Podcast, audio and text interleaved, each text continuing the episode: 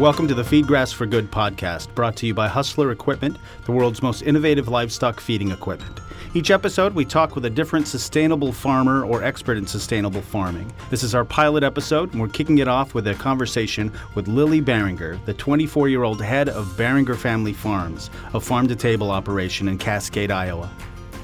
So, Beringer Family Farms is what we are called. We're located in Cascade, Iowa, which is kind of the northeast corner of Iowa. My grandfather is the one that kind of started farming Beringer Farms in the 1950s. And then my uncle and my dad farmed together with my grandpa when he was here. And then when grandpa passed away in 2014, my uncle kind of just rented out his farm and kind of just retired. And then my dad was just kind of the one that was in charge of keeping the farm going. I I guess my punishment growing up was actually having to stay inside. I've just always been that little girl that's always just been outside, whether I was with grandpa, going to cattle sales or checking cows or opening gates or really anything. I just kind of was outside on the farm. And then I went to school at Blackhawk in Kewanee, Illinois, my first two years. And then I transferred to Iowa State and I graduated with a Bachelor of Animal Science degree. My junior year summer, I had an internship with Purina. I was a beef feed sales intern at one of the co-ops that was like 40 minutes from my hometown. And so then that is what led into my full-time position with Purina Animal Nutrition. And I'm just fortunate enough that the two, I guess, co-ops that I'm assigned to work out of are right around my home area. I was able to move home from move home once I graduated college two Januaries ago. So January of 2020 or a year ago, I guess. It, my grandma passed away and our family's estate had to get divided then. And so we had to buy the farms that we've taken care of our whole entire life or it's just gone. So in March of 2020 is when I actually closed on my first farm. So I bought my grandparents' home home farm. It's 110 acres and that's actually where all of our pasture ground is for my cows. So um, I bought the farm and I had to expand from 10 cows to 60 cows in order for the cash flow to somewhat be able to work in order to make my loan payment.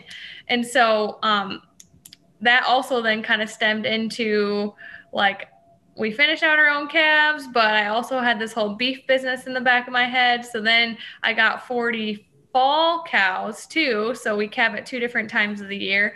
So our spring herd starts calving in March till like the first part of May. And then our fall herd starts calving like September through October.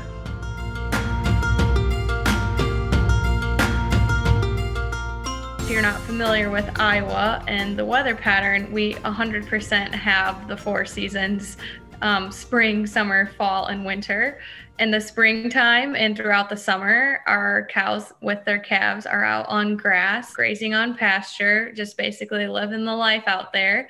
But then once we come into October, November time, into the fall season, all of our grass in Iowa becomes dormant and it doesn't grow anymore.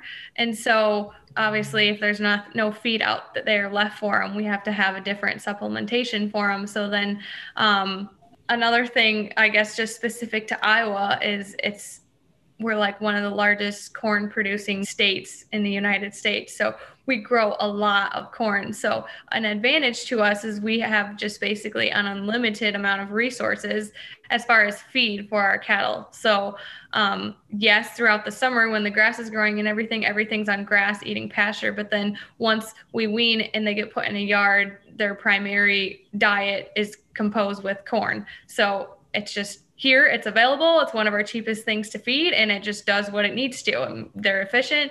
They convert they have start getting their marbling and fat put on and so um, we finish all of our cattle out as corn. So i would say that we're um, they're grown on grass and then they are finished on corn. Basically our calves get weaned and they get put into a yard um, that is a cement yard and it has a shed a big shed for weather protection safety because in the fall coming into winter we have very cruci- like excruciating cold temperatures. Actually today it's only 2 degrees fahrenheit but we have a wind chill of 40 degrees right now. And so um, there's just no way that they could just be out in the open. I mean it's just not for their well-being to be out there because it's just so cold. So we have a shed that we bed and keep clean and nice fresh bedding for them throughout the winter because it's just very, you know, very cold out, which that's where we're at right now is winter. Um, there's three to four feet of snow on the ground right now. It's actually supposed to snow every day next week. so, uh, winter. Um, but then when we come into the spring, we get a lot of rainfall. So, well, usually, usually it's very, very wet. And so, um, the grass isn't quite ready yet to be grazed on because we're coming out of winter, but it's super wet and muddy out. So that's kind of one reason why all of our cattle are on cement because we can at least scrape and keep their yard clean. Otherwise, they just would be standing in like knee high mud all of the time because of just how up and down our weather is here in Iowa. Um, so uh, we get a lot of rain and that needs a shed as well to get them out of that. And then just cement is just needed in, expects in Iowa because of how much moisture that we get. And then as we come into the heat of the summer, it can get 95, 100 degrees with the humidity level of like 40%. So it's just excruciating heat also. So we just get the best of both worlds in every single season. So we also in our buildings have fans and different curtains that help with airflow throughout the summer too. So it really just depends on the weather as far as how we adjust with our building situations to keep the animals the most comfy way possible.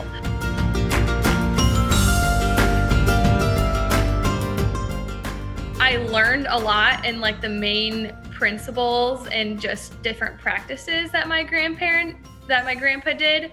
We still try to keep into account, but also you know, we aren't farming in four generations ago. We are now in the 20th century and things change and you need to change because the margins are so so so thin that you have to be open for change. You have to be to, open to advance in different practices different technologies do different things that you're more efficient. It's a little bit less work or you're just able to be more economical on it. So there's a couple different things that maybe are a little bit different than what my grandpa did. So when grandpa was here, all of our cattle were in yards, but they never a lot of them were in open sheds or basically open yards is what we'd say it. So they didn't have a building or anything to get out of the winds. So that's something that we have built and added since grandpa has passed away. And it was just a beneficial thing for us to do because the heat in the summer if there's not any shade or area for them to get out that hinders cattle performance. And for one they just sit out there. We'd have to run sprinklers and they just weren't comfortable. So um, and then also in the in the winter it's really hard if they didn't have any other way to get out of it. So at the end of the day it improves our cattle husbandry and the the way that they perform um, by adding that. So that's something that we've done. Another thing that i have recently started adding and implementing is different cover crops into our farming practices. So that's probably a little bit different than what three, four generations are ago. Nothing, no cover crops or anything like that were implemented, but we're really trying to start focusing on no-till um, and adding different cover crops and species into our ground just to build the organic matter into it, help with like erosion and soil health through that, and also really I have cows. So a way that is better for the overall soil health, but ways that I can extend my grazing season on my cows and being able to have them work for me, not I work for them, you know. So that's something we did this fall. Um, we did a 60 inch rows where we interseeded some cover crops that when the corn went through, when the combine went through to combine the corn, the cover crops were there and prevalent. So instead of the cows coming off pasture and having to go right into um, a field, we're able to graze our our corn stalks and the cover crops that are in there. So I guess we would kind of be saying we're like double cropping is a term for it. So we're basically maximizing the use of our ground more than just by using one crop in it. So we have two, and then we're able to put our cattle on it as well to graze that and get nutritional value out of it. So just trying to figure out ways that we can just maximize our inputs and outputs in the ground that we do have. So instead of just being just corn or just beans or just hay, trying to implement ways that we can utilize the ground more than just one time. I mean, it, it, protects our topsoil, it builds the soil microbes underneath, it reduces compaction and soil erosion. Just not having that tractor go across the field and just rip it up, you know?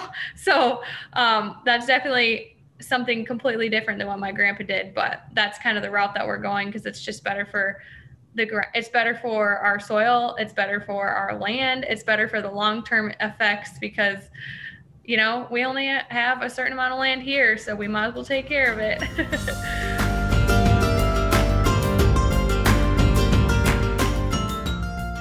The family farm is a dying thing unfortunately and um, everybody you know you're getting like the factory farm terms and all this jazz and at the end of the day, like it's so important to know where your food's coming from and what how it was raised and how it got there. And so it takes people like me and other people being out there like raising their voice and sharing their story because the gap between the consumer and the farmer is growing every single day. And so we need to figure out different ways to still educate people on how we're doing it and why we're doing it and why it is a just safe, su- sustainable, healthy product that you can eat and trust. Farming practices and our whole agriculture industry and basically our whole world is changing every single day. And so you have to be willing to change and kind of revolve to how our ever-whirling change or world is changing. And so I just feel like at the end of, end of the day, it's just from a lack of, they just don't really know and understand why those certain practices are happening. I think a lot of it is really just, be, it's, it's that gap and it's just a lack of education on the matter. And there's just so many different headlines out there and there's just so many different ways that people get their information that it can get turned or twisted in a hurry. And that's just, that stuff just really breaks my heart when that's out there and you see that because you're like, no, that's not how it is. It's not what we do. I don't purposely hurt my animals. so, but I don't really know what the real answer is to like have to change that.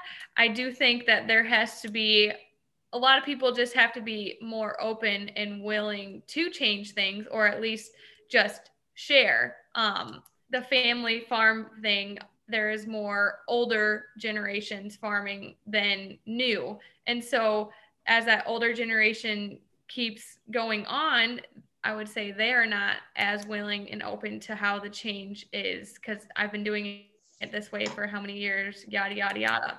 Well, if we want to keep the farming thing going, you have to try to help a young person that wants to go get started and you have to be a little bit more open for those type of changes and so it's just there's a lot of different moving parts and there's not just one cure all way to fix it i would say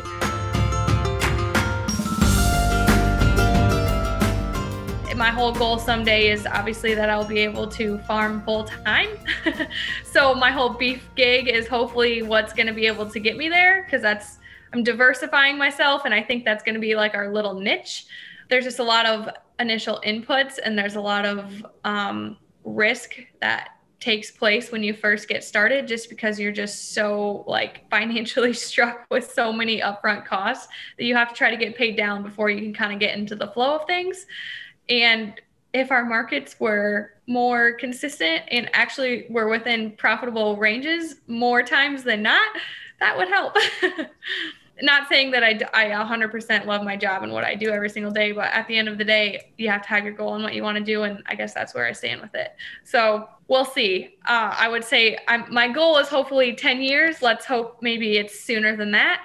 I love what I do. I'm super passionate about it. And I take a lot of pride in the way that we do things. And, you know, if anybody has any questions, just ask us. Like we we love and want to be able to share our stories. So um, our website is BerengerFamilyFarms.com, and we have a Facebook and Instagram, and that is also Berenger Family Farms.